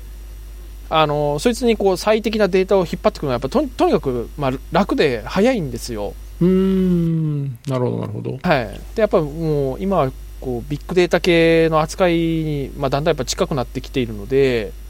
もう後からこう MySQL とかでシャーディングとかやってると、まあ、そこがこうネックになってくるのはもう分かっているので、はい、まあ お, おそらくこう MySQL もバージョン重ねていくことによってよくはなっていくとは思うんですけど、 今, 今時点のこう、まあ、最適な解はどこかっていうと、まあ、おそらくカサンドラとかそういうのを使った方がいいだろうっていう、まあ、個人的にこう判断して今やってるってところですね。なるほどなるほど。あ、確かにこれカサンドラのサイト見るとアップルの事例がななまんごせんノードにじゅうペタバイト以上のデータをストアしているって書いてますね。ああ、そう、そうですそうですそうです。うんうんうん、なるほどなるほど。はい、すごいな。とかあとサイ、サイバーさん、あのサイバーエージェントさんとかでも確か使ってるような話はちょっと聞いた記憶がありまして。うーん。でこのカサンドラを ピーエイチピー から使ってるんですよね。今は、はい、あの ピーエイチピー と、まあ、あとあのある部分ではちょっと Go から使ったりとかしてるんですけど。ああ、なるほどなるほど、はい、で ピーエイチピー からカサンドラを扱うにはなんかそういうドライバーみたいなやつがあるんですか？あ、あります。あの一応カサンドラをこう扱っている、まあ、データスタックスってところがあるんですけど、えっと、そこであの ピーエイチピー のエクステンションを提供してるので、はい、それをこう今は、えー、とちょうどルーメンで、えー、と作ってるとこなんですけど、そこに、あのー、組み込んで今やってますね。はい、本当はそこをこうハックで使いたいんですけど、ハックだとそれが使えないのでなるほどなるほどなるほど、はい、であれあのカサンドラっておあのレコードのオーダーとかがその時にできないんですよ。標準高順指定ができないので、あのクリエイト分で、えー、ともう こ, いここのテーブルは こ, こういう順序で入れますよっていう指定をしないといけないんですよ。で、あのー、それがですね、まあ、なかなかこう デ, データモデリングの設計がやっぱ、まあ、結構難しくて、あのー、並び替え順序が違うだけのテーブルっていうのが結構できちゃったりするんですね。あー、なるほどなるほどなるほど、はい、もう小順か高順しか選べないので、あのそれをどっちもやらせるっていうのができないんですよ。うーん、なるほど。はい。でそれをかな叶えるためっていうか、まあ、あの多少楽に対応できるように、あのカサンドラでですね、ま、あの通称マテビューって言われるあの マ, マテリアライズドビューですね。はい。があの提供されまして、えー、と元になるベースのテーブルの上にこうビューを作って、そこで並び替えをするっていうのがあのできるようになったので、おー、なるほど。まあ、なかなかそういった機能まで知ってないと結構使えない使えないっていうか、あの使いづらかったりはするので、まあ、結構大変ではあるんですけど、うーん、あ、でもこのスケーラビリティは確かに大きな魅力でしょうね。そう、そうなんですよ。あのどうしても容量が足りなくなったとかパフォーマンスが落ちてきたっていう時には、あの投入するだけで、あの、まあ、それをこう比例してあの性能を発揮してくれるので、もうそこはもう十分選択肢として今ありだっていう判断ですね。はい。そしてなんか今のちょうど ピーエイチピー でやってはいるんですけど、どうしてもあのビッグデータ扱うとなるとデータ分析とかそういう方も方面もこうやらないといけなくなってしまうので、でそういった時にこう、まあ、どうしてもこう違う言語で結構がっつり作ったりしないといけなくなってきたりとかするんですけど、あのまあ、カサンドラとかですとやっぱりあの Java の エーピーアイ が提供されてたりですとか、例えばあの最近、まあ、は流行りってわけじゃないですけど、あのスパークとかよく聞くと思うんですけど、まあ、ああいったものからあの直接コネクションを張ってレコードを引っ張ってきたりとかっていうのもできるので、おー、なるほど。はい、今はこう ピーエイチピー を通じて使ってるんですけど、まあ、先にそういうこともやらないといけないっていうのがこう 見え、見えているので、はい、今導入してるってところですね。ちなみにそのデータってなんだ、行動ログとかなんかそういう系のデータですか？あ、そうですそうですそうです。はい、行動ログとかですとか、まあ、あと、まあ、分かりやすく言うとそのツイッターのタイムラインみたいなやつとかですね。まあ、なかなかそのリレーショナルデータベースだけでやろうとすると、まあ、結構やっぱ難しいので、これはでもなんだろう、こううまく本番に持ってこれたらなんか面白い話になるんじゃないかなと思いますね。そうですね。まあ、それをもう近いうちにもう本番に載せるので、今一生懸命頑張ってるところですね。じゃあ福岡のカンファレンスには間に合いそうですね。ああ、そうですね。福岡ではまあここら辺の話とかまあできたらいいなとは思ってるんですけど。ああ、なるほど。それでか、なんかいや夜中にカサンドラがどうのこうのとかよく書いてたからやってますねと思ったら。そうなんですよ。でこれちょうどですね、先日あの開発をしてたんですけど、あの、まあ、カサンドラってその普通のリレーショナルデータベースと同じように、まあ、テーブルがあったりとかするんですけど、で、えーと、キースペースってものがあるんですね。あの、まあ、テーブルとかをこう格納していく、まあ、一つのな、まあ、デ, データベースの大元みたいなのがあるんですけど、でそれもですね、あの、まあ、ドロップ分でこう削除できるんですよ。で、あのー、まあ、コマンド打ってる時にこう皆さん大体こうタブでこう保管して打っていくじゃないですか。で そ, その時にですね、僕 D まで打って、もうもうあの デ, デスクキースペースでやるとこうな中にあるキースペースが全部見れるようになってるんですけど、でそれを打ったつもりだったんですよ。であの D でこうタブ打ってキースペースの名前を打ってこうエンターを押したらですね、それがあのドロップ分でして、おお開発のデータ全部それで消すっていうあの事態を起こしましていや怖いですね。はい、もう先日それですごいへこんでたんですよ。いやー、なるほど。扱うツールは変われど、あのそういうあるあるはどうしてもあるんですね。あれ、ありますありますね。あれですね、よくあるあの アールエムハイフンアールエフ みたいなやつですね。はいはい、そうですそうですそうですそうです、はい、まさにあれをこうなんか久しぶりにこういうことやったなと思ってあれですよね、あのエンター叩いた瞬間にすごい冷や汗が出るってやつですよね。ああ、そうそうですそうです。あ、もうもう慌ててコントロール C をしてそうそうそうそうっていうやつですよね。そうですそうです。で一応調べてみたら何も出てこないっていう、はい、もう、もうすっからかんになっていたのでまた再度データ投入し直してっていうのをやりましたね。なるほど。はい、まあでもそんだけ ピーエイチピー で作られてるアプリケーションもこう大規模になってるってことですよね。そうですね、今は。はい、まあそうですね、これ結構 ピーエイチピー で使うとなるとまたエクステンションがですねちょっと癖があるんですよ。あのー、まあエクステンションの実装すごい面白くてですね、例えばあの パ, パジネーションとかやるときにあのジェネレーターで返してきてくれたりとかするので、結構こうああこれはこの実装は他でもあの参考にできそうだぞみたいな結構あるんですけど、あのデータを突っ込むときがですね、まあ い, いろいろちょっと大変だったりするので、はいまあ、独特のこうカサンドラの仕様と相まって、まあ、エクステンションもやっぱりち ょ, ちょっと癖はあるので、うーん、まあ、割とこうデータベースからこういうあの、まあ、ケーブイエス とかに移るとやっぱりそのデータの設計とかそのさっきのねその並び順の話もそうですし、なんか割とその辺が結構大変ですよね。そのツールの使い方もそうですけど。そうですね。うん、なんかどうしてもこうデータベースの頭でいくとつまずくことが多いっていうのはなんかよくよくある感じしますね。なんかこうあの前にこうえっと福岡のあの勉強会で話した時とかもあのまあカウチベースっていうのをこう題材に話したりとかしたんですけど。まあ、やっぱりこうリレーショナルデータベースにできないことがまあ簡単にできるのですごいあの重宝はするんですけど、同じ頭でいくとやっぱりどうしても失敗することはもう結構多々 あ, りあるので、はい、大変ですねいやでもその大変な苦労をいとわずにチャレンジしていくのがやっぱ竹澤さんですよねまああのもう人柱するのがすごい好きなのでなんかあのたまに夜中のツイートとか見るとなんかこう憤った魂の叫びみたいなのがたまにあったりしてお前らごちゃごちゃ言わんと手動かせやみたいなのが、はい、あだからなんかこういやなんかこういろいろチームであったりするのかなとか思ったんですけど、ああまあそんなそんなないですよ。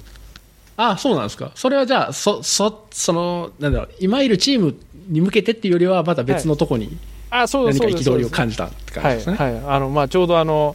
ヒサテルさんの話にもあったと思うんですけど、あのこう、うん、闇から上がってきたみたいなこう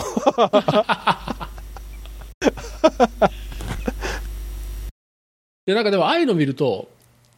まあ、前回とちょっと繰り返しですけどチームの人とかちょっとこう背筋がシャンと伸びたりしないですか。ああまあこれ俺のこと言われてんのかなみたいな。まあでも特定の人を指したりとかこうチーム自体を指してるわけではなかったりとかするので、はいまあ、こうそれを遠回しに受け取ってこうあなんか急にちゃんとしだしたみたいなこうたまに見えるときはもちろんありますけどいやそれ絶対届いてますよあ部長がこんなこと言ってるってまあ、もちろんあのそういう時はあのちゃん、ちゃんとあの面と向かって直接言うんですけど。なるほどなるほど。そういえばあれですね、あのちょうどちょっと話そうと思ったのがあ話そうと思ったってあの久照さんとのあのにかいめのあったじゃないですか。であれでこう、まあ、昔ながらの ピーエイチピー の、 あの グ, グローバルの話とかこう参照渡しとかってのあったじゃないですか。はいはいはい、で僕もあそういえばそういう、そういうの結構あったなと思ってこうすごい楽しく聞いてたんですけど、でその時ですねちょうどこうララベルのソースコードを見ながらあの話を聞いてたんですけど、はいはい、で実はですねララベルの中に何個かですね参照渡ししてるやつがありましてちょうどそれを発見したんですよ。なるほど。さすがにグローバル、グローバルはなかったですよね。あ、グローバルはないです。でもあのですね、僕ずっとあのララベル使っててずっと謎だと思ってるのが、実はララベルデファインいっこだけ確かあったと思うんですね。ああ、なんかあったようなバージョンとかでしたっけ？えっとですね、確かララベルスタートっていうデファインがあ、あれだあの自己実行時間を見るための開始時間みたいなやつですよね。そうそうそうそうです。ああ、なんかありましたね。あれがずっとこう気になってはいるんですよ確かにえっとララベルのブートストラップのオートロード .php の一番上にあのデファインでララベルスタートって人がいるんですよ あ, ありますね、はい、いましたね。でこれがもうどこで一体これ使われてるんだろうと思って、あ、本当だ、どこも参照してない。そうなんですよ。これ謎なんですよ謎ですね。はい。わ、本当だ。でもこれなんかよくある使い方としては、だから処理、処理が終わった時にその時の時刻と、まあ、引き算して実行時間出すとかがなんか考えられそうですけど、確かにそうですね。そうなんですよ。あのそういう用途ならいいんですけど、これがですねどこからも使われてる形跡がなくてですねこれ多分残ったままなんでしょうねそうかもしれないですね。ああ確かに、あ確かにこれ見た記憶ありますね。あれです、ララベル使うときにあの僕はこれ使ってないので、あのここは削除してますねあ, あとあのえっ、ー、とルーメンとララベルの使い分けっていうのもよく聞かれててですね、あのルーメンのはやっぱ軽いのでとりあえずルーメンから触るっていう人の方がなんか多いような印象なんですよ。で困ったらララベルにしますみたいなことを言われて、僕は大体あのいやララベルから先にやった方がいいですよっていうようなことは言うんですけど、うん、なんかその辺の使い分けって ど, どうしてます？そうですね、僕はあの分かりやすくなあの結構していまして、あの例えばフロント系の、えーと、開発の場合は、まあ、ララベルを使ってやってまして、であと エーピーアイ の開発の時はもう基本的にララベルを使わずにルーメンですね。はいまあ、もちろん最近だとあの Zend Expressive 使ったりというのはあるんですけど、ララベルとルーメンの住み分けはいつもそのフロントのアプリケーションか、えーと エーピーアイ かで結構分けてますね。えでもフロントのアプリケーションがその エイチティーエムエル とかをサーブして、でその エイチティーエムエル に、まあ、がロードした JavaScript から エーピーアイ を呼ぶっていうときは、それはだからもうサーバー側が分かれてるってことですか？えーと、っていう場合もありますし、まあ、もちろんその、えーと、フロントのアプリケーションの中で簡単なそのエンドポイントを作ってそこから返すってことはもちろんやるんですけど、まあ、そ, その時は一緒くたにこう混ぜて使うことはもちろんあるんですけど、基本的にもう エーピーアイ しか作らないっていう時はもうララベルは使ってないですね。はい、なんかその実行時間とかっていうのも、まあ、も, もちろんあの速さ自体もなんていうんですか、あのルーメンの方が全然ララベルよりは速いので、まあ、エーピーアイ でちょっとまあ機能がたくさんついてるララベルを使うっていうのはまあちょっとなしかなと思って、ずっとそんなそんな住み分けでやってるんですよ。なるほどなるほど。なんか武田さんだとこう割といらないサービスプロバイダーとか多分ザクザク削ってるでしょうし、あのララベル使うにしてもだからなんか別にララベルでもいいんじゃないかなとかちょっと思ったりするんですけど。ああまあ確かに言われてみるとそうかもしれないですね。はい結構ララベルでも使ってないサービスプロバイダーバンバン削除してるので、うんそうですね、確かにあの今新原さんに言われて、あ確かにそうだなって思いましたねいや僕自身もあのちゃんと検証したわけじゃないんで、あのだ例えば同じ数のサービスプロバイダーをララベルとルーメンで読み込んで、それでどれぐらいパフォーマンスが違うのかとか、あうんっていうのはなんかちょっとあ確かにちょっと見てみてもいいかなと今思いましたね。そうですね。で、あ、あのサービスプロバイダーの解決方法は確かにちょっと違うんですよ。あ、なるほど、はい、そうなんですね。で、あのララベルの場合はあの遅延労働があるじゃないですか、サービスプロバイダーのディファー設定すると、はいはいはい、あの使うときにこう動くようになってるんですけど、ルーメンの場合はですね、あのサービスプロバイダーの中のレジスターメソッドとあのブートってやつふたつあるじゃないですか。でレジスターが先に動いて、えーと、ブートが後で動くんですけど、あのそもそもルーメンの場合は遅延がないので、えーと、レジスターレジスター呼ばれた後ブートが必ずこう呼ばれて全部動くみたいな。なるほど、はい、そういう仕組みになっているので、それは ど, どっちなんですかね。いい、いいことなのか。ララベルだとディファーがあるから言うとこうディファーで指定されたものは必要にならない限りは読み込まれないので、ど、どっちがいいんですかね、そう考えると。どっちがいいんですかね。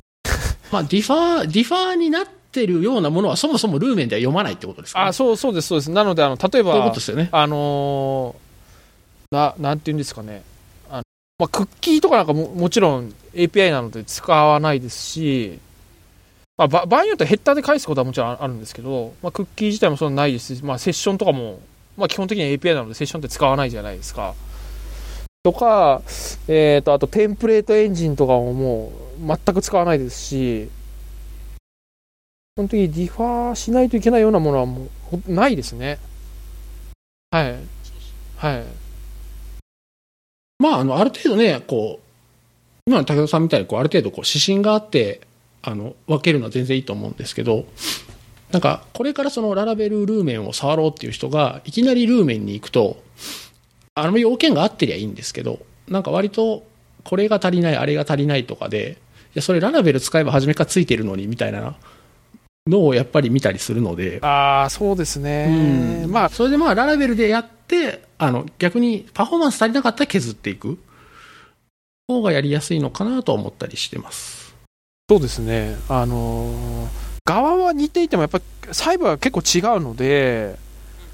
例えばあのララベルですとこうルートキャッシュみたいなあったりするじゃないですか。なんですけど、まあルーメンに当然あれはないんですね。でない、ないんですけど、ルーメンのルーターってあのファストルートを使っているので、えーと、ファストルートのあのディスパッチャー経由でキャッシュルートとかって作ることができるんですよ。なのであの同じようなことをしようとすると、まあ、当然実装方法も全然違いますし、あとコンテ、コンテナっていうかあのコンフィグの読み方も、えーと、ララベルとルーメンって違うので、そこら辺もそうですね、ルーメンから入ってララベル使うと、あれこれができたのになんかないとか、もしかしたらあるかもしれないですね。いやー、こうララベルどう使ってるかって話は割とこう楽しい面白いと思います、ね、いろんな人に聞くと、うん、ああそうですね、うん、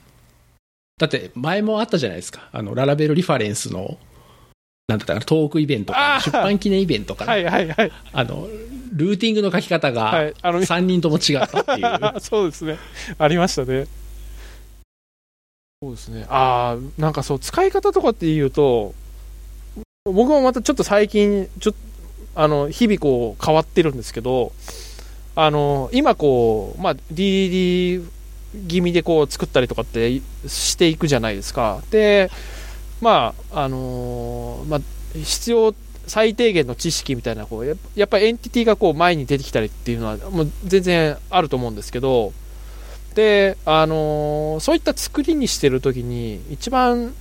その エーピーアイ 作るときに多分困る困るっていうか困らないんですけど、あの JSON で返したいときにオブジェクトでこうエンティティで 返, 返すってときに こ, これをうまくどうやって JSON にしようかってか、あのー、考えたりしないですかね。たとた例えば、はいはいはいはい、そのまま オ,、うん、オブジェクトをこうシリアライズみたいにしてこう JSON でズボーって持ってこれればいいんですけど、例えばあの、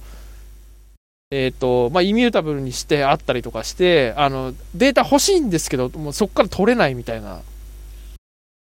でた多分めっちゃわかります、はい、あるじゃないですか。っていう時に僕はですね、最近あのシンフォニー界隈でよく使われるあの ジェーエムエス シリアライザーっていうライブラリがあって、はい、あのアノテーションでがっつりこう、まあ、書かないといけないんですけど、